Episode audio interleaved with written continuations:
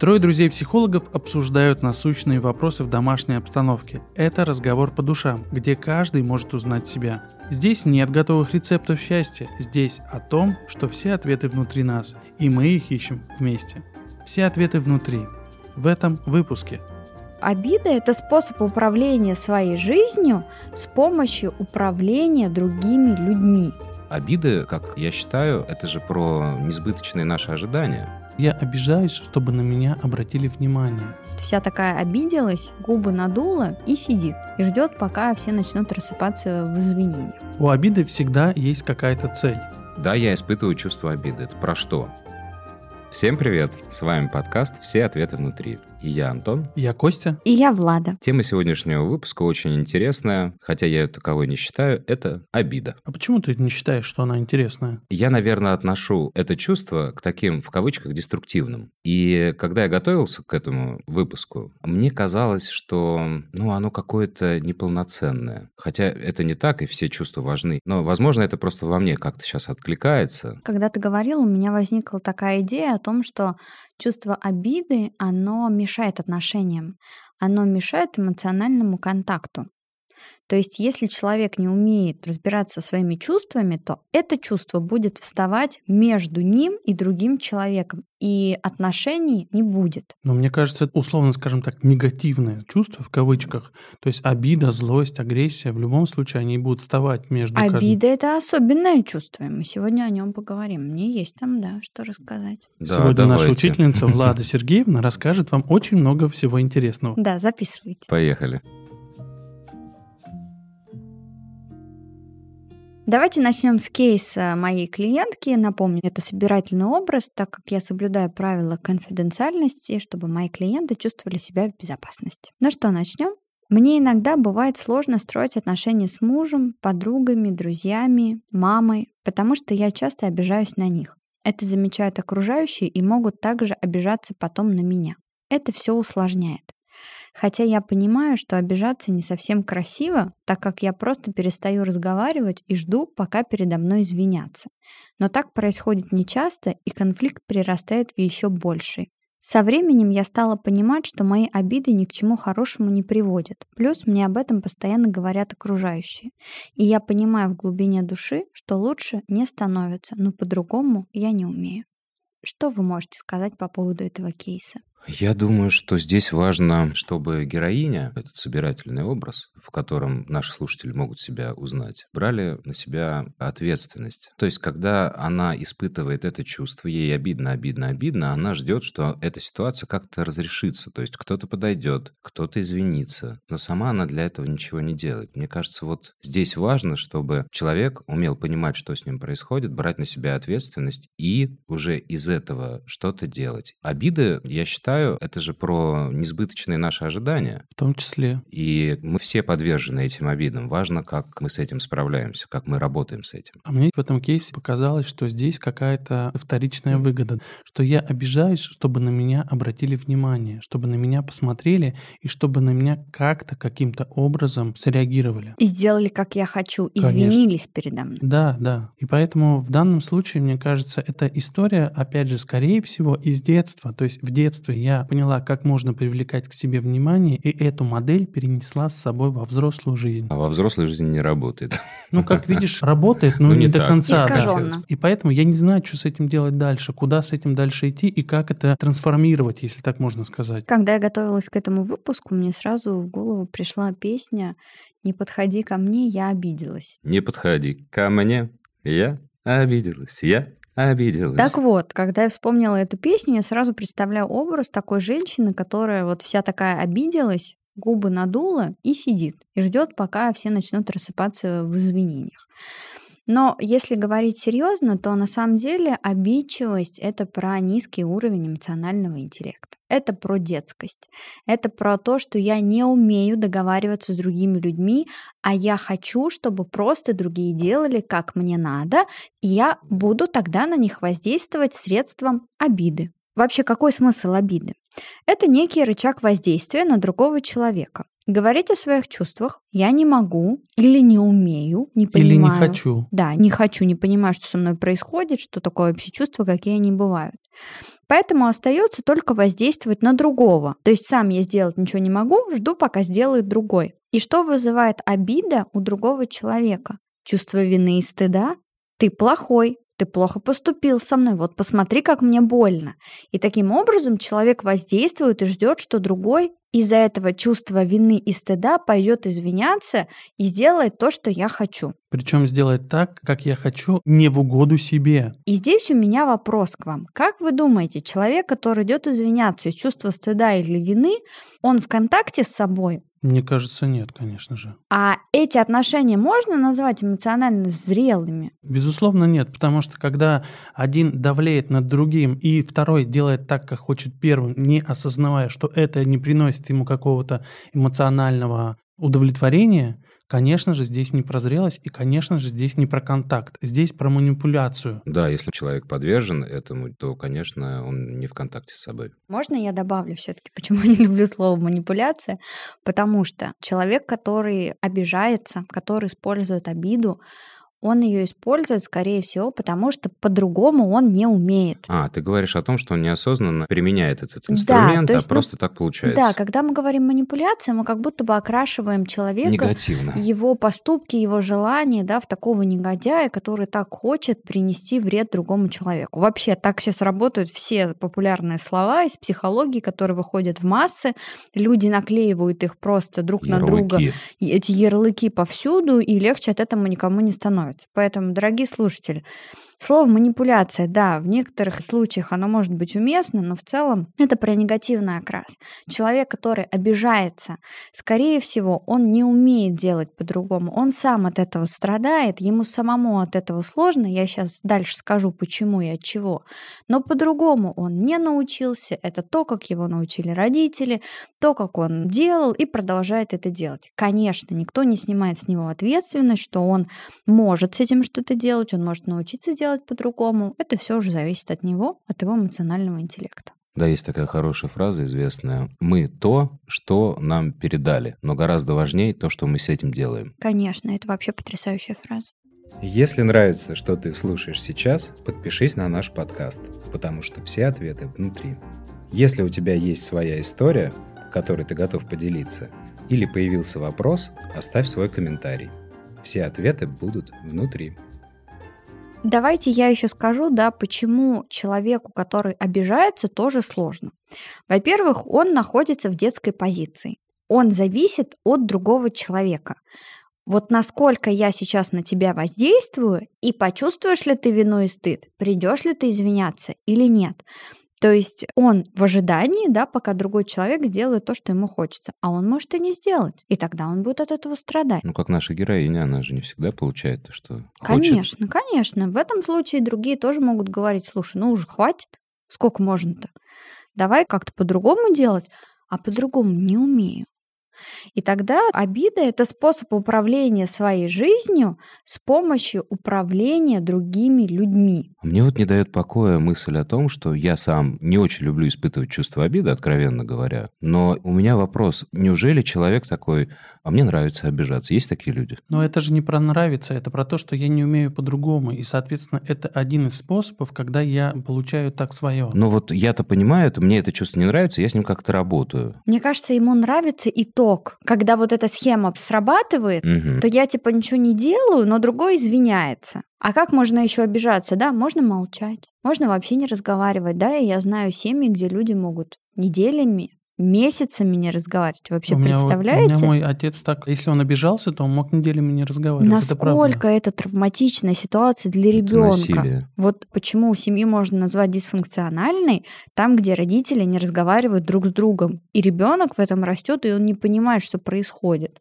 А еще, когда родители впутывают ребенка в эти игры и начинаются «а передай папе», «а передай Да, да. маме», Но это опять же про треугольник Карпмана. У нас есть выпуск, поэтому, друзья, можете послушать. Может быть, к сожалению или к счастью, узнать в этих ролях себя. ничего страшного, узнавайте себя, мы все ходим по этому треугольнику, все в порядке. Поэтому обида, она такая ненадежная подруга в том плане, что не всегда она может заставить других людей делать так, как вам хочется. Поэтому надежнее всего опираться на себя и учиться разговаривать, выстраивать диалог и говорить о своих чувствах.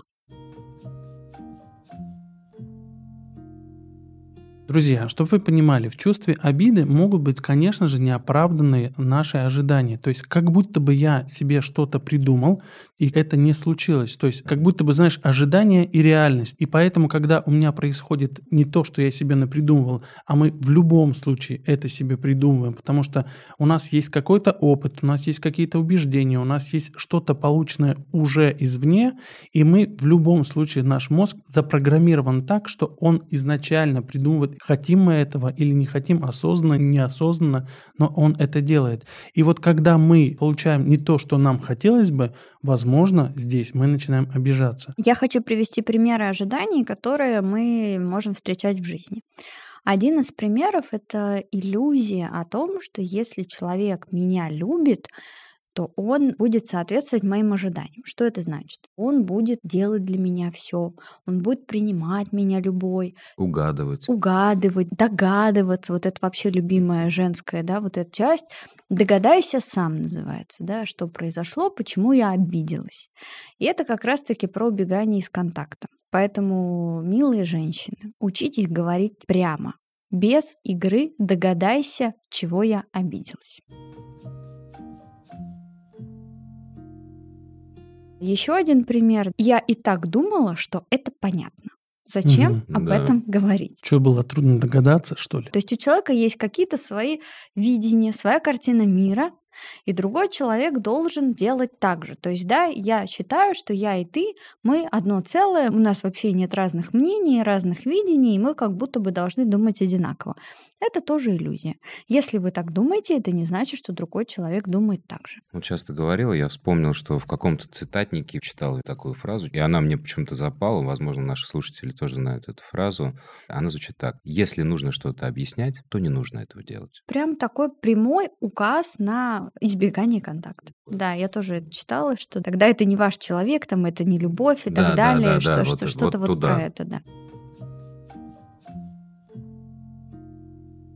Еще один пример – идея о том, что так принято в моей семье, в обществе, где-нибудь в Африке, в Австралии, и ты должен догадаться, что вот так везде, и ты должен тоже так делать. И я бы еще добавил тогда следующий момент, ограничивающие убеждения, которые нам тоже достаются либо из детства, либо откуда-то, когда мы понимаем, что обижаться, допустим, это плохо, и мы не можем обижаться там, или условно что-то еще. И тогда мы подменяем вот эту обиду каким-то своим другим чувством. Либо мы это как-то пытаемся скрыть конфликт, либо мы не осознаем это чувство. Но как мы понимаем, что в любом случае любая эмоция, любая эмоция выйдет наружу. Важна и нужна. И она важна и нужна. И вот когда обида выйдет наружу, это может быть тоже не особо, скажем так, уже хорошо. На какую ружу, да?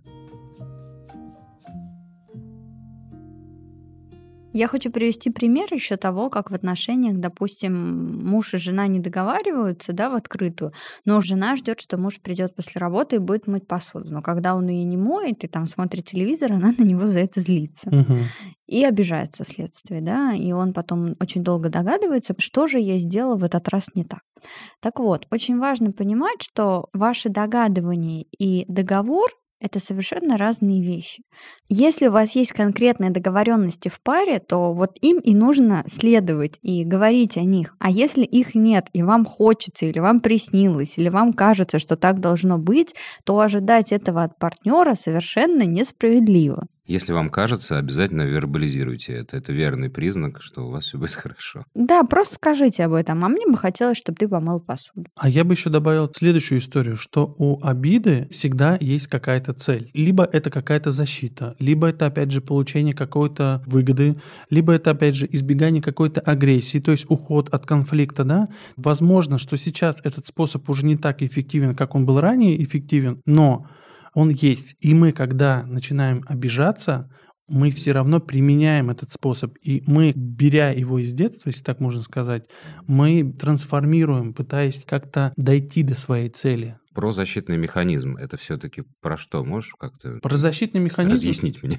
Мгм. То есть я боюсь конфликтов. Например, да, я защищаюсь таким образом. Я говорю, Антон, ты каблук. Так, да. А, я тебе не отвечаю такой, обижаюсь. Ты обижаешься и уходишь, да. Типа я обижаюсь или что-нибудь там с тобой не разговариваю, не переписываюсь, или какие-то вещи делаю. Я ухожу от конфликта, я защищаю себя. так. Удалил тебя из группы. Ну да, например. Или, например, потребность во внимании, да, то есть у нас откуда это идет все? Это все идет из детства, потому что, опять же, когда мама куда-то уходит, либо уходит человек, заменяющий маму, и ребенок не понимает, как по-другому вернуть внимание на себя, и он начинает кричать. В детстве это срабатывает. Потом, когда он становится взрослее, кричать как бы уже не туда. Нужно что-то новое делать. Соответственно, что он делает? Он начинает искать пути решения, как еще добавить это внимание. Например, он начинает обижаться. Ну, я понимаю тебя. То есть такая распространенная схема, когда ты через обиду получаешь внимание. Ну, Например, знаешь, как это бывает? Условно, в детстве, там, э, в первом классе детям говорят, надо приготовить какую-то поделку с дарами осени. Мама вся в попыхах, в кленовых листьях бежит. Да, бежит в кленовых листьях, но они не успевают и не делают. Ребенок приходит в школу, не подготовившись к этому занятию, и получает какую-то нелестную оценку от учительницы. Внимание есть? Есть, но оно не позитивное от учительницы. Что делает ребенок? Ах ты, мама такая, я на тебя обиделся, потому что ты не помогла мне. Соответственно, и тогда ребенок получает, опять же, уже двойную выгоду. Мама чувствует вину, покупают ребенку какой-нибудь тортик, чтобы загладить эту вину, и потом, соответственно, ребенок тортик съел, съел, рад, рад. Мама почувствовала, что она теперь под каблуком ребенка, почувствовала. И то есть ребенок понимает, ага, я могу управлять и мамой, и учительницей, и всеми, и я понимаю, как это делать. Это очень сложная схема. Да, но достаточно опасная. То есть, если ребенок принимает то, что я внимание получаю через обиду, еще при этом получает то самое слово, я говорить не буду, которое не любит Влада, Каблук. это, конечно, да. Но вот то, что ты говорил, это как раз-таки еще про то, что обида — это скрытая агрессия. То есть дети в детстве не могут злиться на родителей, это может быть опасно. Потому что родители так и говорят, ты что злишься? Злиться на маму нельзя, ты не имеешь права. Что это тут ты себе возомнил? И тогда дети что делают? Они обижаются. А обида это как раз-таки скрытая агрессия. Вот в открытую злиться я не могу проявить, что ты там помешал мне или что-то сделал не так или не сделал, да, но обидеться это как будто бы более безопасно. Поэтому на консультациях с клиентами мы всегда исследуем, обида это про что. Это, скорее всего, скрытая злость, которую нельзя показывать, которую страшно показывать, но она есть, и есть она замаскированная под обиду. Дорогие друзья, так как же справляться с обидой? Давайте расскажем нашим слушателям. И первый пункт – это принимать ответственность за свои чувства и желания на себя. Что ты имеешь в виду? Когда человек, который испытывает обиду, понимает, что это чувство у него возникло, он принимает его, А еще лучше, когда человек, который испытывает обиду, понимает, что там есть злость скрытая, на что он злится, почему это произошло, какую потребность удовлетворили, где нарушили границы. Спасибо, Влад, спасла меня. Юху. То есть как будто бы ты сейчас нарисовала такой, знаешь, человек, который пришел, «Мгм, я все понял, значит, вот здесь вот это, вот это, и вот это. Конечно, мы к этому и идем, Кость. Ну, понятно, что в жизни это так. Ты сначала понимаешь, я обиделся. И тут важно сказать себе, это моя ответственность. Да, я испытываю чувство обиды. Это про что? И немножко поисследовать внутри себя. Чего Про что я сейчас хочу этой Да. обиды, да. Про что я обижаюсь, да, Да, что я да, хочу, да. какая моя потребность ущемлена, или что, как бы я придумал себе, и вот в жизни, Да, в не реальности не, получилось. получил. Да. Если там злость. Да есть, есть там злость. Обида это всегда про злость, друзья. Пришел домой, а там нет Моники Белуччи. Как так? Обиделся. Обиделся. Ушел. Да. Закрыл дверь на два оборота. Второй пункт – это принимать ответственность и границы других людей. То есть понимать, что никто не должен оправдывать ваши ожидания. Ваши иллюзии – это про вас, это не про других людей. Как говорил великий футболист российский, ваши ожидания – это ваши проблемы. Очень жестко, но Ну, правда. правда. И как раз-таки это про то, что у каждого человека есть право быть другим и думать не так, как вы, и не так, как принято было в вашей семье, в вашем обществе, и что он может делать и думать иначе. Вот это вообще очень пункт такой важный. Я к нему лично сам очень долго шел разрешать другому человеку жить так, как он хочет. Быть собой. Быть собой, да. Причем мы сами хотим быть сами собой, мы над этим работаем, и при этом можем запрещать это делать другим людям. И обижаться Да, и обижаться на это. Друзья, если вы еще не поняли, что такое границы, послушайте наш предыдущий выпуск про границы, и я думаю, вам тогда станет все понятно. Да, это потрясающий выпуск. Один из последних пунктов, о котором мы бы хотели сегодня тоже сказать, это, конечно же, выстраивать чистый контакт, то есть разговаривать друг с другом, пытаться находить и осознавать свои потребности и потребности своего оппонента, то есть что он хочет. Это должен быть диалог, это должна быть беседа. И для этого вы должны пытаться понимать и корректно, грамотно и без каких-то манипуляций, опять же, я скажу это слово. И ударов. И ударов, да. Выяснять, что важно сейчас мне и тебе, моему оппоненту. То есть говорить о своих чувствах и учиться говорить открыто. Спасибо, что были с нами. Всем пока. Кто бы что ни говорил, помни, у тебя есть ответ на любой вопрос. Подписывайся, и мы будем искать эти ответы вместе, потому что они внутри нас. Да, и если ты поставишь 5 звезд, так мы поймем, что все сказанное полезно, ценно и важно.